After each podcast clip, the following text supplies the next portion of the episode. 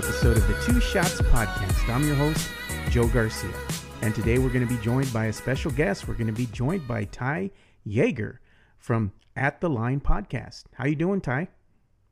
It's going, man. It's going. And you got my last name right. No one usually does. So I'm happy. I'm proud about that. Yeah, well, Let's go. before we came on the air, you know, I asked you, it's like, what's your name? And you're just like, it's Ty Yeager, like, you know, Jaeger. I said, like, Jaegermeister. So I, I like the drink. So that's why I got your name right. That's always good. If someone likes Jaeger, uh, it helps me out because they know my name. I'll take it. And there you go. So why don't you let us know a little bit about yourself and what you guys are doing, you know, over at, at the line? So at the line is kind of a Spurs general NBA podcast. We focus more on Spurs. I am in Dallas, while my co-host Mac Penn, Pena, who's also on Twitter at Mac Penn Media, he's he lives in San Antonio. We're both avid Spurs fans, avid NBA fans. We follow it very closely, and we do it once a week. We're do- we're gonna try to do twice a week maybe, but we do a lot of stuff. We just had an interview last week when we recorded with Jonathan Sanford of who is the former voice of the San Antonio Spurs, PA announcer, the guy known for two shots. That was a great interview. You can check that check that out on our Twitter at the Line Pod. And then we have a podcast coming out soon that we just did with uh, Jeff Garcia of of Locked On. So that's gonna be a lot of fun. That was a really great conversation. He and Jeff had told us a story about the what it's called the first arena before the Alamodome, the HemisFair Center. HemisFair Arena. right. HemisFair Arena. Hemis- I keep saying center. Well, he gave us a story on the HemisFair ci- uh, Arena, and that was a really cool story. You can check this out on our latest episode of At the Line. Yeah, and you know that's why I named my podcast Two Shots in in honor of the catchphrase that Jonathan Sanford, the best Spurs PA announcer in the history of the organization, that, that I always like to, you know, tell him that. Uh, you know, I, I asked him, you know, hey, can I name my podcast after you? And of course, Jonathan, being the great guy that he is, gave me his blessing. So there you have it, some history behind the Two Shots podcast. And you know, shout out to you, Jonathan Sanford. He's he's he's an amazing guy. So Yeah, if you want, we we asked him how it, how the story of how two shots came to be what it is on the on our podcast, so you can hear that story over there. But first, listen to this podcast and then listen to that. yeah, exactly. Takes priority. so I got to get Jonathan on here with me as well, so we can talk some some Spurs, you know, basketball and stuff. So it's it's been a while, man. So I got to get him back on. And you know, shout out to my buddy Jeff Garcia. I do uh, do the the Locked On Spurs podcast with him as well. So it's good to see seeing him come out on your podcast and give you guys some love. You know, that's always good. It's always amazing. Everybody here in the podcasting community, there's room for everyone. Everyone should come out, support, and collaborate with one another. That's what this is all about. Exactly. Let's dive in here and switch gears and let's talk about some San Antonio Spurs basketball. And as Let's of go. late, the San Antonio Spurs, you know, they kind of dropped two games, you know, against the Miami Heat, which is one they should have won. Then they came back from being down by as many as 19 points to the you know to the Houston Rockets. Looked like we might get the win, but lo and behold, things just didn't work out for us in the final, Uh-uh. you know, two There, minutes. it, it didn't just Mm. work out. It was a bad call because sorry, Yeah. I'm jumping here. It the Harden flop. It, that's just all I'm gonna say on that. Yeah, and you can see the Harden flop. I mean, that's it's been crazy because I released that video, right? I I, I screen captured, or you know, because I have this whole setup here during Spurs games, and I'll re, you know record these videos in real time, and I'll post them out as the game's going on, and you know I'll say something about it. But in particular, that that grab that I got uh, of you know Harden flopping, and and he was a complete flop because DeRozan grazed the beard. He didn't hit his chin. Yeah, it was the beard. It was the beard, the whole beard. I know. I think that's why he has that beard because if anyone hits taps the hair, it's it's gonna get called for a foul. Yeah, he he grazes the beard, and then it's like a late reaction. Oh, I'm gonna fall on the ground and act like I'm hurt. The chin never even got touched. And another thing about that is that Harden was leaning into him. You got to give the shooter some space. So to me, it should have just been a no call. You know, it shouldn't even have Yeah. Stopped the game. It should have just been a no call. Great shot by DeRozan, which would have put the Spurs up by eight, but it just wasn't in the cards for us. You know, you're the home team's going to get those types of calls. Unfortunately, that's why it's so hard to win on the road.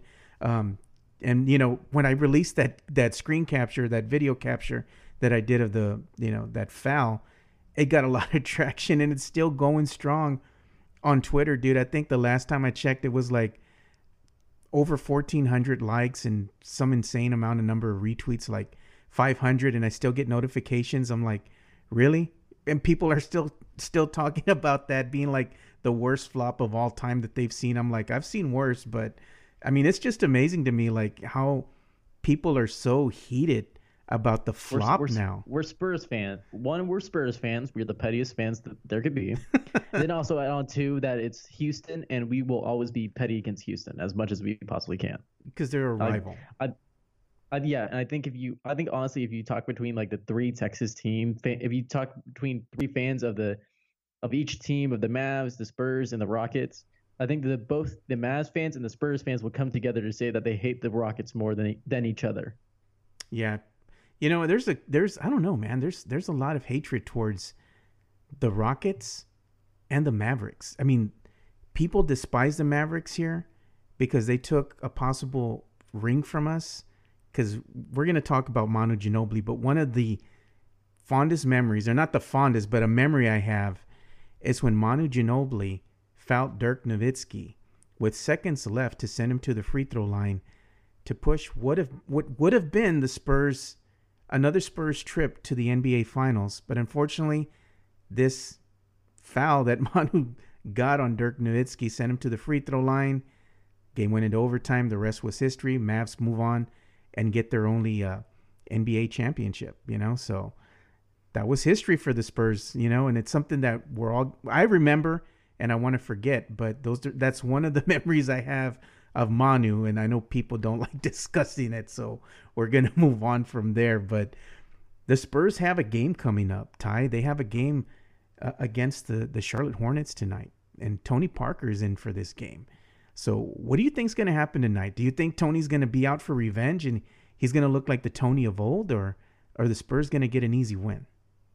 Uh, I think Tony's a double agent for us, as like Danny Green is in, in Toronto, but no, I, think it should it should be an easy win for them. This is a Hornets team that they are fighting for a playoff spot in the East, but also this Hornets team isn't the best either. They, if you look at all their different stats, they Kemba Walker's their only All Star. Kemba Walker's is a great and fantastic, but they're not winning games real easily. This team has the 22nd rated defense in the league, number rated 14th offense in the league. So they have a top half of the offense, but still not fantastic and this team is below is below 500.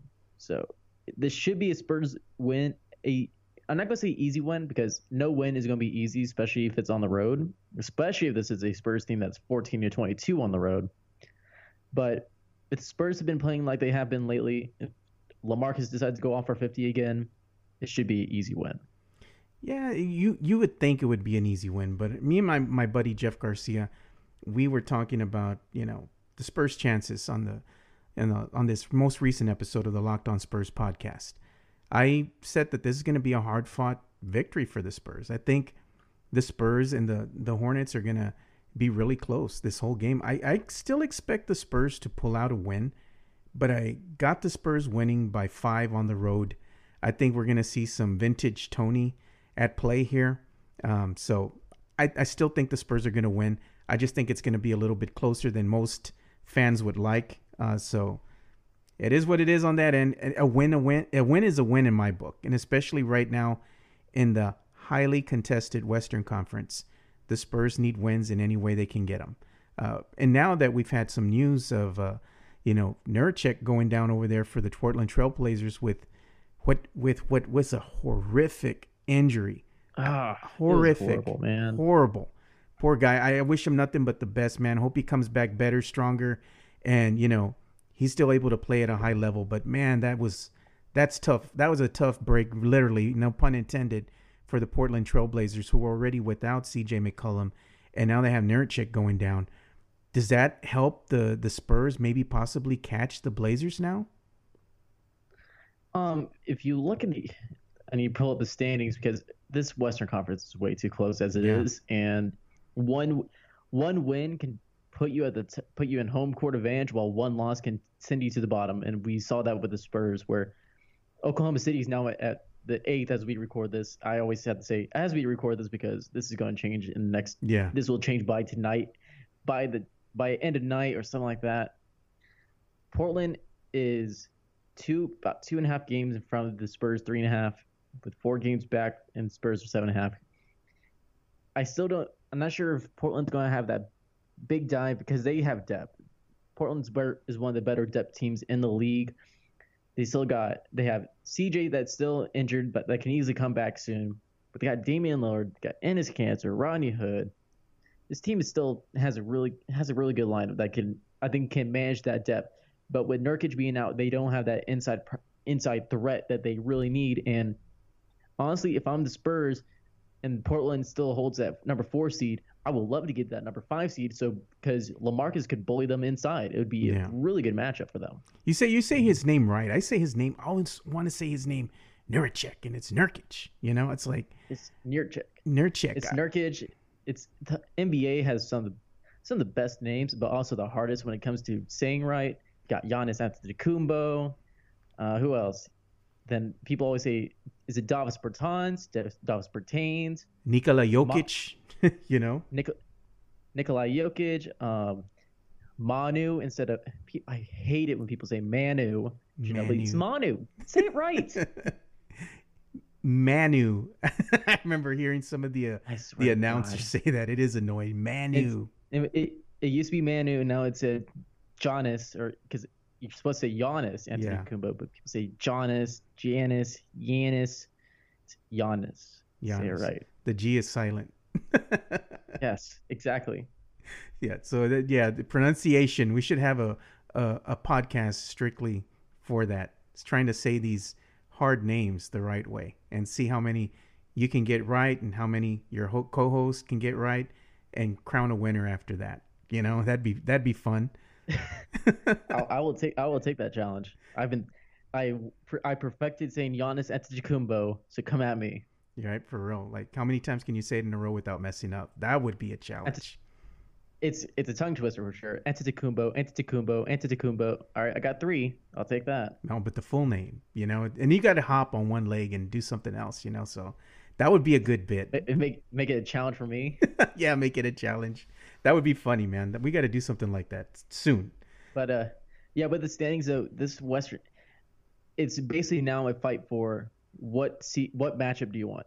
Right now, the Spurs are in seventh, and they would be going against the Nuggets if the playoffs start right now, which I don't, I don't necessarily oppose that matchup. I actually kind of like that matchup, especially since I kind of underrate the Nuggets, but it's also hard to play in Denver. But you can easily start claim that home court advantage from Portland if possible. Or but Portland stays in that four five seed, I would love that matchup just because. Unfortunately, you do take advantage of an injury, but with how Lamarcus has been playing the past two years, lighting it up on the inside, and Nurkic not being there, who's their biggest presence inside in the paint, Lamarcus could just torch torch the Blazers because of that.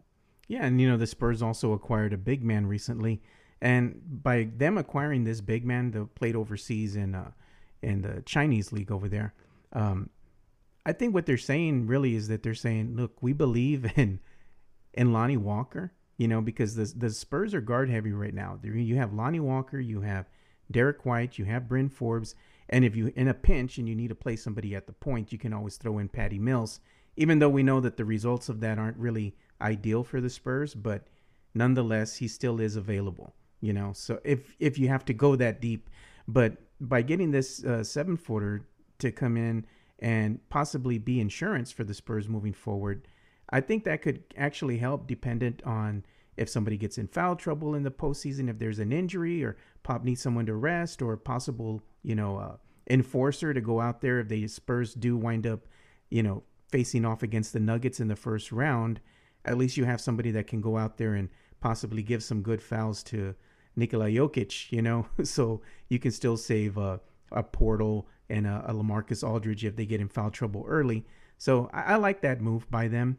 But I got to tell you right now, Ty, I think the Spurs, they match up good with anybody, like you said. Anyone else but the Warriors. We want to see anyone in the first round but the Golden State Warriors. I like the Spurs' Eh, chances against yeah. anybody. it's the Warriors that I avoid. I prefer to avoid the Rockets because they can they can light you up. They can still be hot, and they have a, a really well balanced team. I would avoid the Rockets matchup. I think another matchup, if for some reason if you did get home court advantage and the Thunder decided to come back, I would avoid the Thunder just based on the matchup where Paul George can light it up. Russell Westbrook. I know he. I know Derrick White has been limiting Russell Westbrook, but also Steven Adams is still a threat too. It, Oklahoma City Thunder would just would be a matchup I would want to avoid just because I don't want to take that chance. Yeah, it's the history. You know, basically that's what it is. You don't. you hope that the Spurs are are going to be out, able to go over there and overcome. You know the the road woes the road woes that they've had in the regular season and get past them in the postseason. But OKC is one of these other teams that the Spurs have a history with where you you're not safe because the Spurs can win on the road over there against OKC, and OKC's proven that they can win here at home at the AT&T Center. You know, so th- it's one of those rivalry rivalries that that's kind of sketchy at best.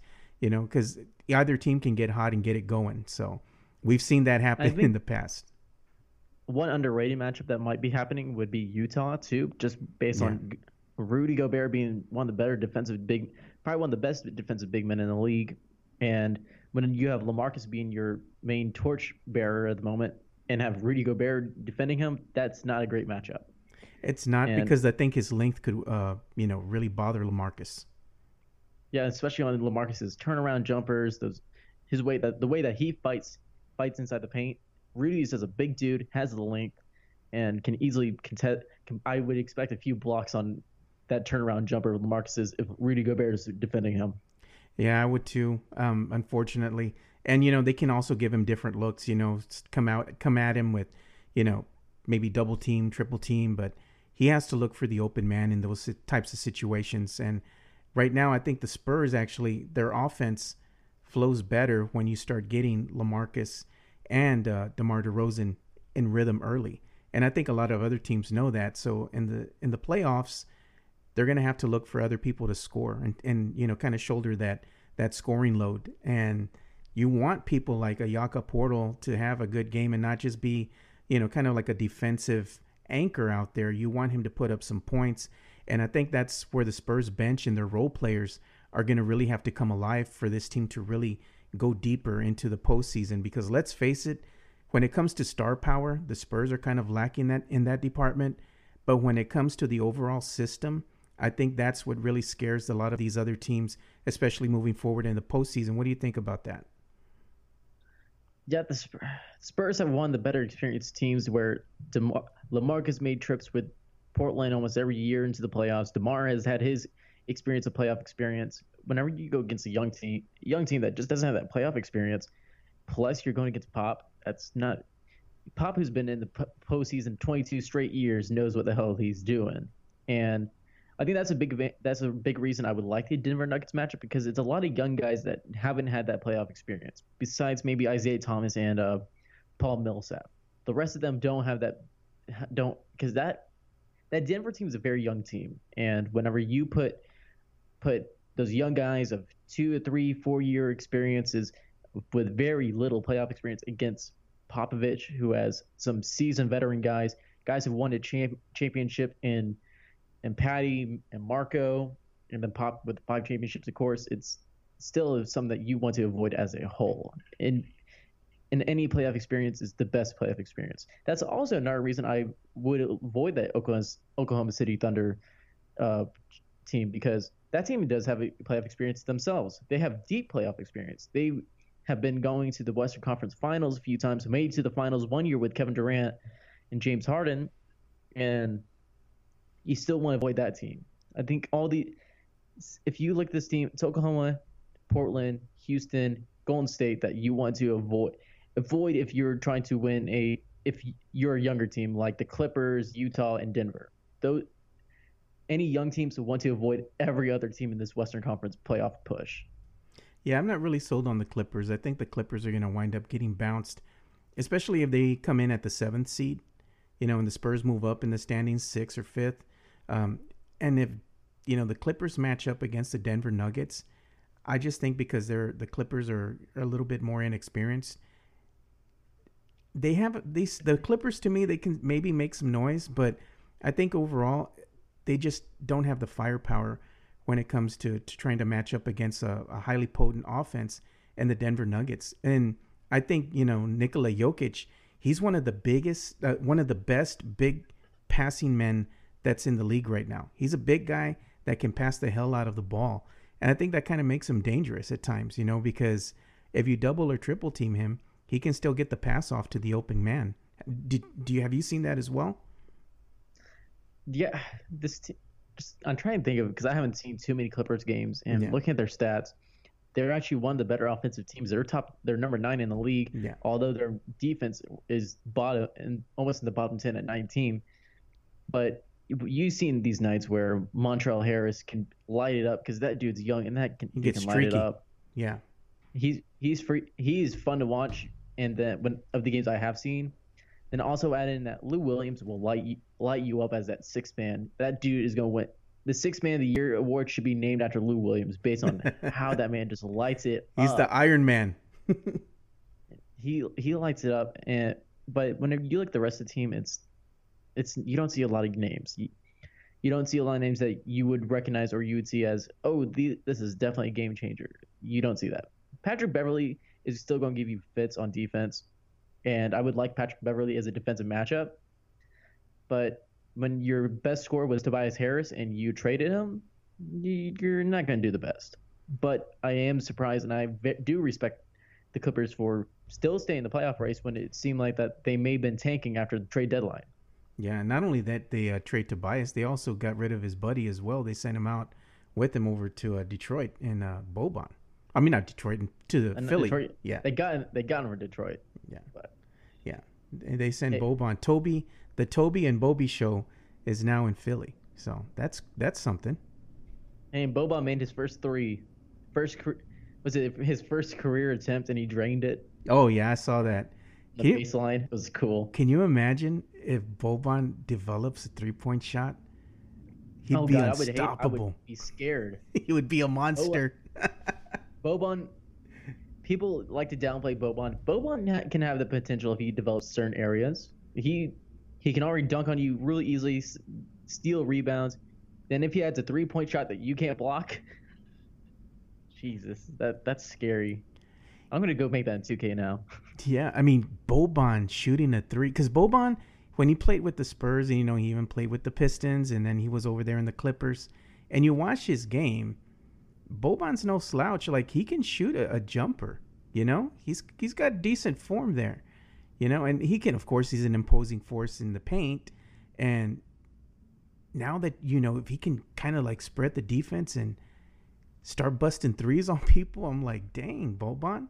I mean, he he would could really develop that into a, another weapon, you know. And he can you imagine if he shoots three pointers really well, he'd be like one of the best three point shooting big men in the league if that actually transpired. That'd be amazing, you know. And Boban's one of these uh, larger than life uh, characters because of his personality. Everywhere he goes in the locker room, everybody loves him. You know, it's like he's he's this guy that everybody likes to hang out with because he's funny, and you know he's just uh, a. It's just that personality that he has that just makes him a good you know guy to have in the locker room. I think, but Yeah, and, and also talking about his three point game. Any year before this, he did not make a three point attempt, but this year he's made four total three point attempts. He has one, so he's only shooting 250 50 for the year, but still he's he's testing out that three that that long range game. I- I would be scared of that.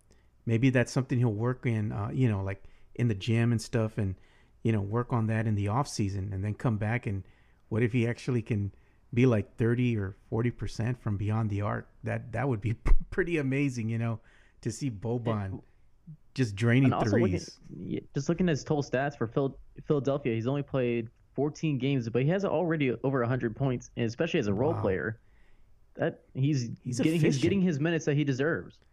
Yeah boban has always been one of these guys that's been very efficient i think he led the league in efficiency at one point i don't know if it was this season or last season where they would play him and, and the, he would make the most out of the minutes like he was averaging one of the uh, he had like a high scoring average when you factored in the minutes that he played and overall efficiency, he was leading the league in that department.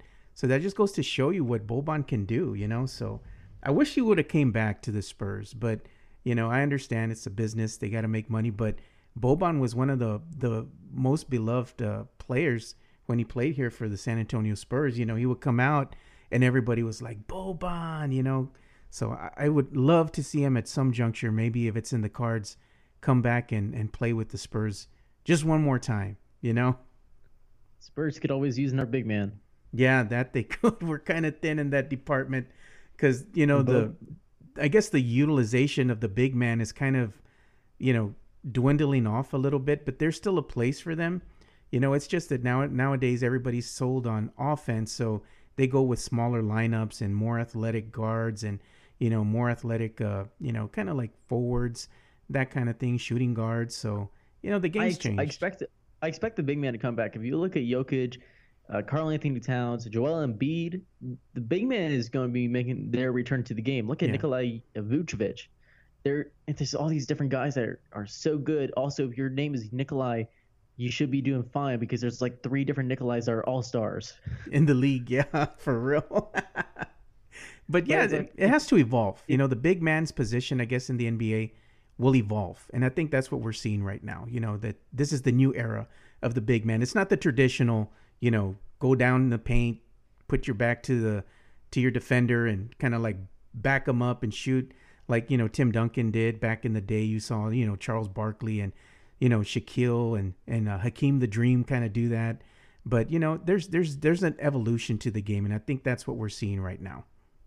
And I, th- I think the player to kind of look out for the two players I would say that are going to be ev- evolving this game are Joel Embiid and Kristaps Porzingis. Those two those guys are tall guys. They can work you guys inside the paint. They're tough, but they also have taken the advantage of stretching out their game and making the three ball key to them. Like what KP is one of the better pick and poppers there is in the league, and I, I'm honestly ex- I know Spurs fans are going to hate me for this, but I'm excited for the Mavs team because I love the, I love that duo of Kristaps Porzingis because I even liked him be- when he was in New York Uh, but I like I love seeing the matchup of Kristaps next to Luka. That just seems like that seems looks like it's going to be so much fun to watch in general. Spurs fans will probably hate it once we start the rivalry starts building up, but that's just going to be such a fun team to watch, and it's going to show you a new evolution of what the NBA, the new NBA type of game is going to be. Yeah, because unfortunately, you know, Kristaps was injured, so we didn't. We're not going to really see him play this season. He is coming along yeah, quite well. This season at all. Yeah, yeah. Not this season, but next season. Ooh, yeah. This is going to be so much fun to watch. Yeah, he's coming along quite well. You know, he was saying that he was ready to, you know, start going at full on practice, five on five, uh, about a week or two ago when one of the sideline reporters was talking with him. I believe when the Spurs were playing Dallas on the road. So that was that was interesting to hear. You know that he's excited about you know starting his his next chapter in his rehab, where he can have full on contact five on five. You know, so I'm sure he's going to work really hard in the off season. He's going to come back, you know, stronger and, and ready to play. But yeah, that's going to be a, a, formidable tandem, you know, and and Don, Don Nick and uh, Donich, and also with uh, you know Kristaps, the the unicorn. Um, I think they can give the Spurs some fits, you know, moving forward when they're they're they're healthy, because you know the Spurs and in the Western Conference, as tightly contested as it has been this season, I would expect it to be this way again next season because it seems like if you're not one or two, once you drop down from three all the way down to eight, everybody's kind of evenly matched in some way. You know, there's a little separation there, but I think we're going to see more of the same thing going into to next season. I mean, what are you th- what are your thoughts on that? Yeah, next season, if you look at these rosters, if you look at the teams that are that are building up, Dallas is going to be one of my favorites because they have they have room, I believe, for they. I know they have room for at least one max contract. I think they may have room for two, but still, Dallas is going to be a good team just based on how their off how their how their uh, off season is going to go. I would expect the Lakers to make some sort of recovery, as much as I don't want them to, just because it's LeBron. You can't doubt LeBron's type of play.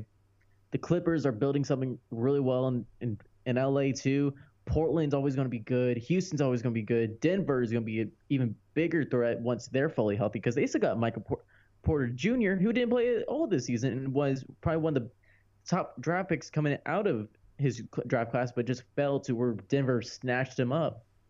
Golden State, I he, they're still going to be competitive, but depends on where what happens with Kevin Durant and DeMarcus Cousins, and even Klay Thompson.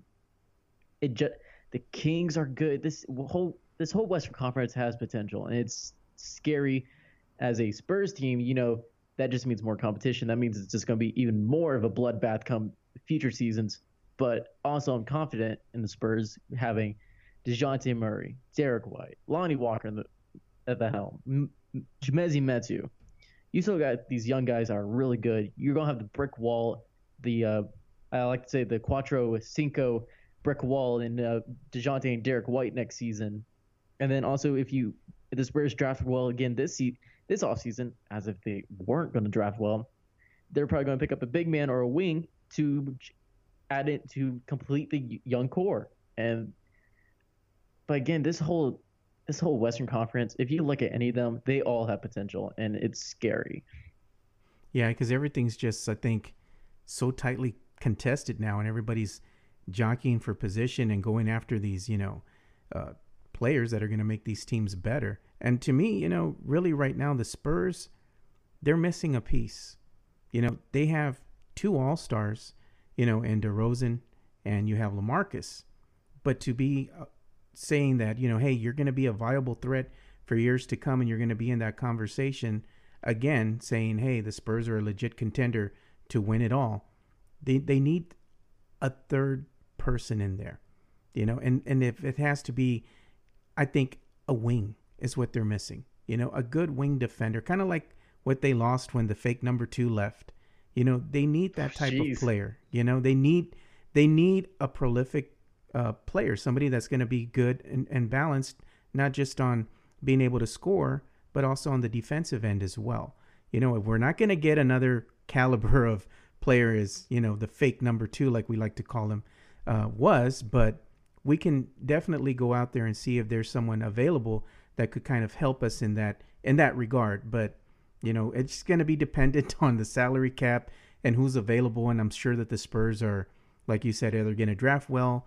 They'll probably do something in the off season to see who's available and see who they can bring back. You know, because we we might not have uh, the same roster again uh, next season uh, due to you know salary cap and you know some of these expiring contracts that are going to be coming up. So it's going to be an interesting offseason to say the least. But yeah, we, we don't we don't mention the the the K name over here. We we call him fake number two. It's like if you're um, saying a bad we word.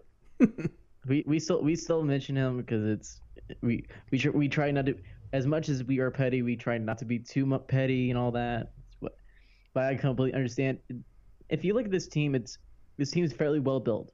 It's still a well built team. I don't think you don't need Bryn Forbes though. You can plays Bryn Forbes with uh, just looking at the contract as a whole, Bryn Forbes can be that roster spot can be replaced with someone with a wing player that you draft. I do hope that the Spurs re-sign Rudy Gay just because of that veteran presence. Plus, he is he could be a nice spark play. he can still ball. He can still ball. Yeah, he still balls. He brings in the dunks that we all that we all love. But Rudy, I hope they do resign Rudy. I think Rudy does enjoy San Antonio, so I hope they do resign him, and he could probably take a pay cut too. But it, this is a good team. It's still a good team. Dejounte, not having Dejounte does hurt, and not having a true wing player that can that can start for you consistently, that's really hurt. And like you said, the Spurs are definitely going to be going after after someone some wing player in the draft or even in the offseason. And one of the players that that Mac has sold me on is uh Matisse Thybulle, who is essentially another Dejounte, another Dejounte Murray just playing the wing position instead. Yeah. Yeah, I, and, I probably have to agree with you on that. I think that could could possibly be somebody that might fit the bill. You know. For sure, the dude is like six. He's five six. He's from Washington, just like Dejounte. And I know. I think those two are buddies. So if you if you bring him on, you already have a good chemistry between him and Dejounte. Yeah. And also add on that it's just a this guy that dude averaged over three steals a game this season. and he's also a senior, so he's not he's not like a one and done type player. And we Yeah. see that we've seen that in Derrick White not being a one and done player. That really helps them. Uh, they may be older, but they have the IQ and experience that the Spurs are really looking for. And Thybulle is just really good on defense. He's he's known as probably one of the best defensive players in the whole NCAA this season. And you add on that wing player that you need, especially a very defense good defensive player that you need at the wing position. You're like you, they're one or two pieces away, and that could be easily be a nice piece that they can acquire without having to spend too much money on and use their own draft pick for. Yeah, exactly. You know, and I agree with you. They're like maybe one. I think they're really just maybe one piece away from from really being in that conversation again. You know, and we even asked that question of, uh, you know, Shea Serrano. You know, he's a very prominent writer here in San Antonio. Somebody that I really admire.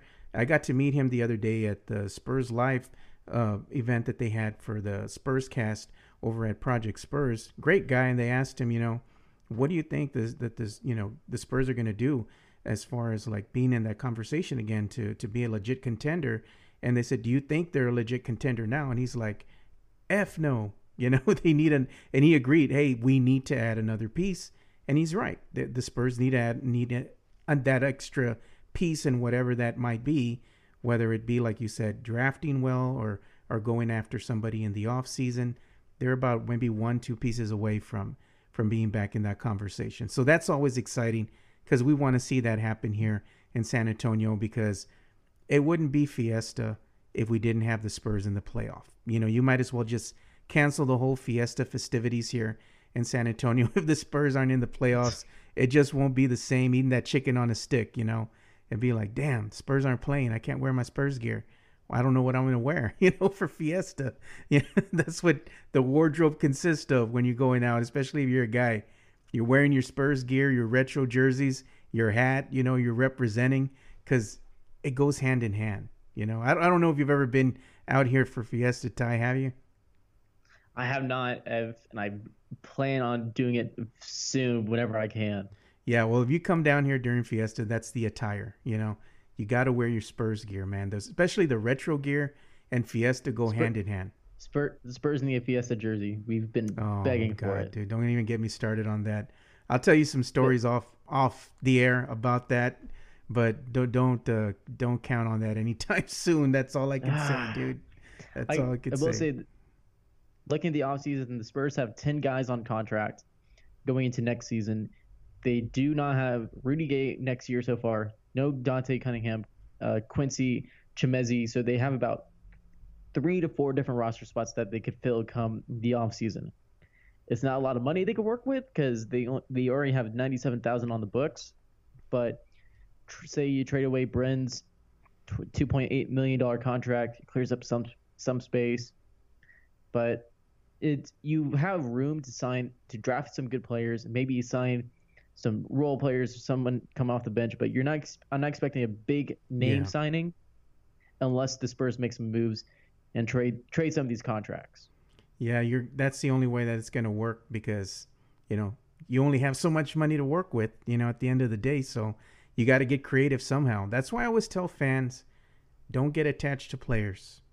It's a business at the end of the day, and everyone's expendable. If if a great deal came by and the Spurs say, we are gonna take this because this would be absolute fools not to take this deal for a, a DeRozan type player or maybe some of uh, the younger chips that they have out there. They're going to pull the trigger on that, you know, if I- that ever happened. I think there's three players that you do you put untouchables though on. That's Dejounte, Derrick White, and Jakob. Just because Yeah. those are your young core. yeah, I say Lamarcus and Demar could be expendable. I say Demar you should keep because he's he will be a he'll be a leader and he knows how to ball still.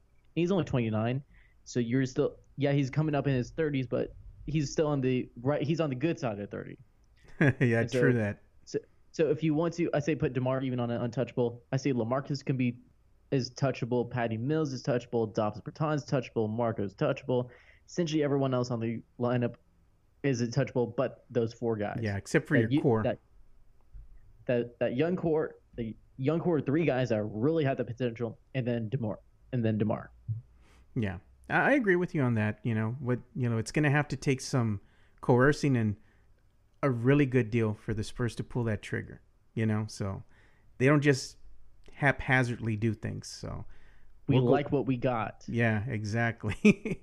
so moving on from here, we're going to go into our last segment of the, of this podcast, and we're going to talk some Manu Ginobili, man. Manu Ginobili, his name, his number is going to be raised to the rafters on the 28th. You know, coming up here against the Cavaliers, the game against the Cavaliers on Thursday, March the 28th, which is also my birthday.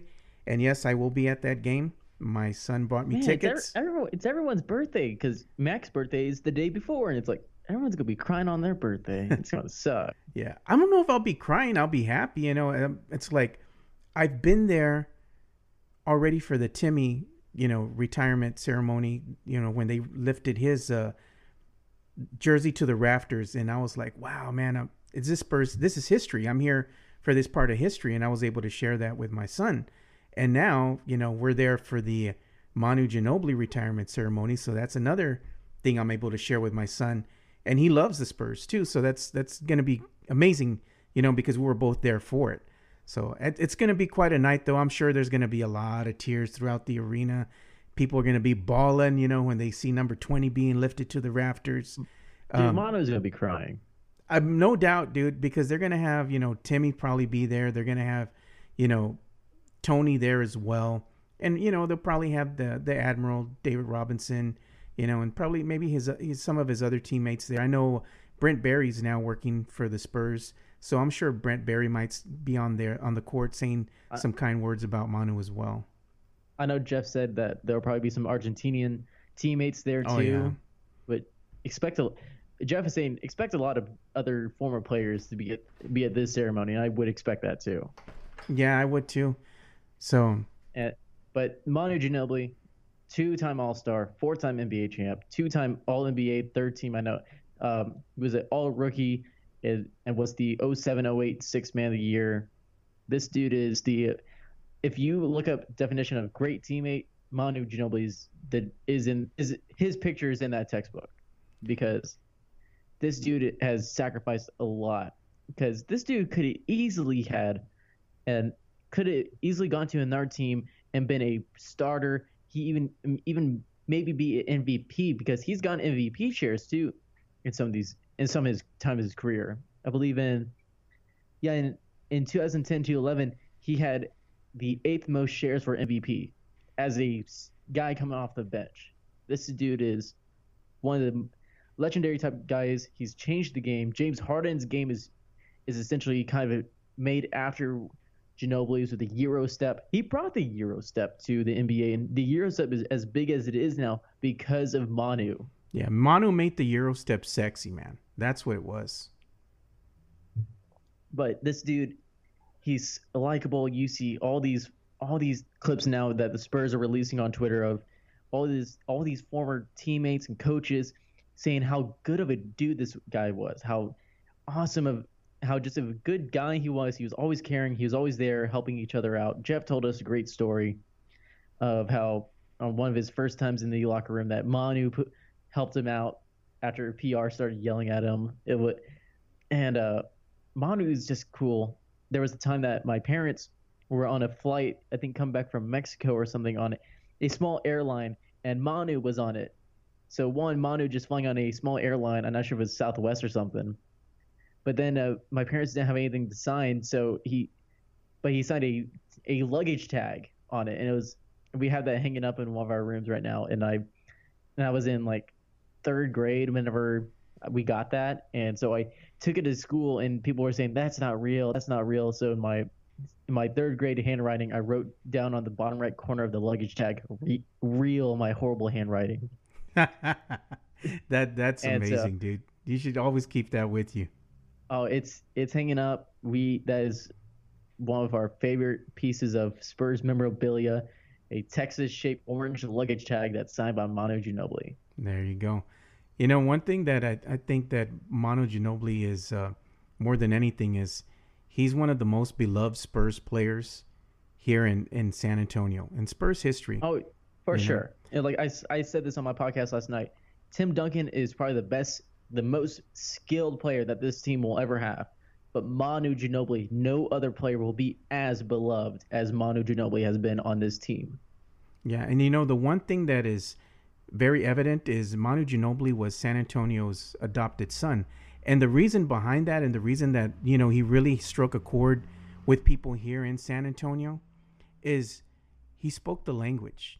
You know, Manu spoke Spanish, and Spanish is something that you you hear on the streets of San Antonio, you know? So, you had somebody that not only looked like you, but could speak your language and talk with you. And that really, I think, more than anything, uh, made a connection with with the Latino community here in San Antonio, and also Manu Ginobili because Manu became like part of the family. You know, it's like when Manu succeeded, you succeeded. You know, when the Spurs won a championship, you felt like you won. You know, that's while uh, the culture here in San Antonio amongst the fan base, it's very different from anywhere else. It, it's really a family, you know, and and being part of the the Latino community, the Spurs and you know, and is something that you share at, at family gatherings. You know, you you go out and you have barbecues with a whole bunch of people because that's that's how we Latinos do it. You know, when we have a barbecue, we have like 20 or 30 people there and you're watching the Spurs, you're sharing these experiences with your family, with your cousins and you're passing these memories down and it really is it's a family dynamic and one at the core of all that was I always remember was Manu Ginobili and how much everyone really loved Manu because he spoke the language. You know, it's like the Latino community was living vicariously through Manu, and that's why he's so much of a beloved character here in the city of San Antonio. It's because he spoke the language. He he is that that superhero, I guess you could say, that wore the silver and black for for all of us here in San Antonio, but primarily for the Latino community you know? So that's just a piece of little history you know that i'm sharing with everybody. Yeah. Being uh being part of the culture being part of the latino community here in san antonio. And jeff garcia you know my buddy we talk about manu ginobili and the spurs all the time.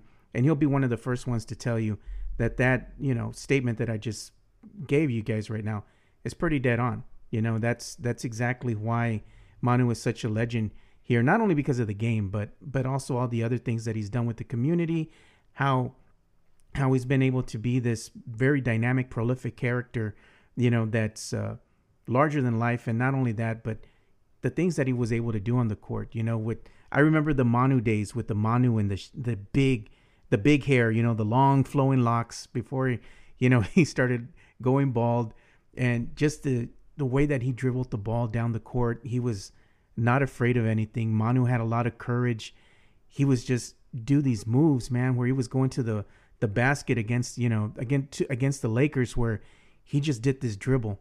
You know, he just kind of like dribbling the ball up the court, go behind the back, lay the ball up, or you know, just being able to dunk on on players in the NBA. Like, wow, man, this this guy was something special. You know, and especially coming into the league and, and when he won his his first championship. I believe it was in 03, you know. I mean, that was uh that was amazing.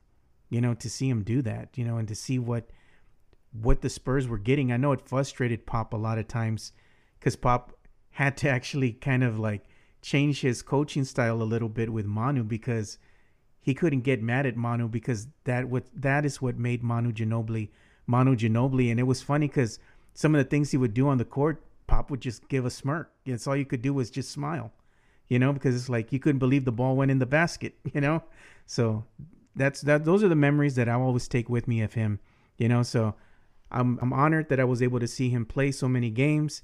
It is sad that it's the end of an era, but it's you know something that you're always gonna have with you, you know. So those were my fond memories of Manu, and you shared yours. Is there another moment that really stuck out for you?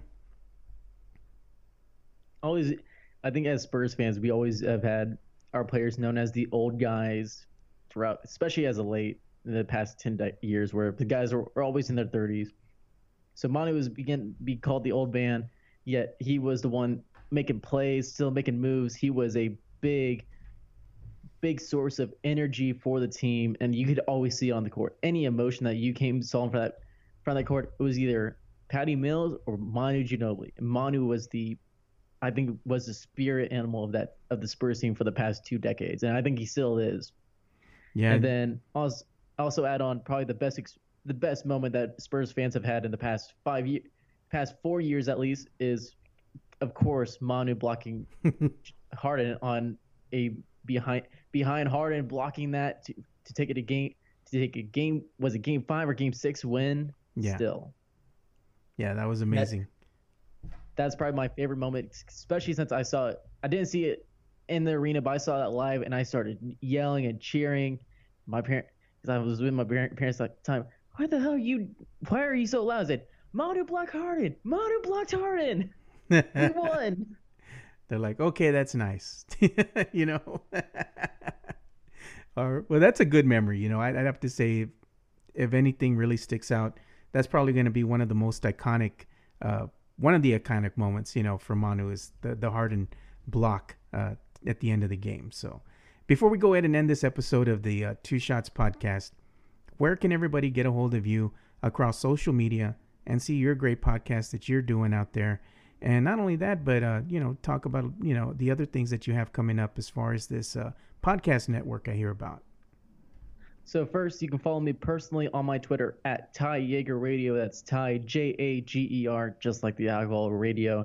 You can find my podcast at the Line Podcast at on at on Twitter at at the Line. I know it's very confusing, two at the same time. It's the one thing I regret about that name, but I still love it. Uh, you can also find my podcast at the line.com at the linepodcast.com. That's where you can find the links to wherever we broadcast, as well as our merchandise store. Uh, you can find the latest podcast that we've had was with Jonathan Stanford, of the former voice of the PA announcer of the Spurs that I said earlier. That was a great conversation. And then our latest episode, which is with Jeff Garcia of Locked On Spurs, that was another great one. Another great one. If you want a great story of of the is it the HemisFair Arena, HemisFair. Did I say it right this time? Because I keep saying it wrong earlier. Yeah, HemisFair Arena, you got it. All right, got it right. So there's a great story in that that Jeff gave. Uh, and then uh, uh, we're, and then at the line is part of the Rise Up podcast community. This is not a network. This is not this is not a network that's going to be trying to force your content, try to take your take your content and make it their own. This community is just there to help the promotion and promotion and growth of other podcasts all around. The, this community is awesome. We have about 40 to 50 different podcasts that are just there to help each other collaborate. If it needs people coming on, some of that expertise in the Rockets, I can bring them on my podcast to talk to trash talk each other about Spurs Rockets, stuff like that. And we there's different podcasts from different sports too, and they also help each other promote each other on social media and get their podcast out there to grow listeners and all that.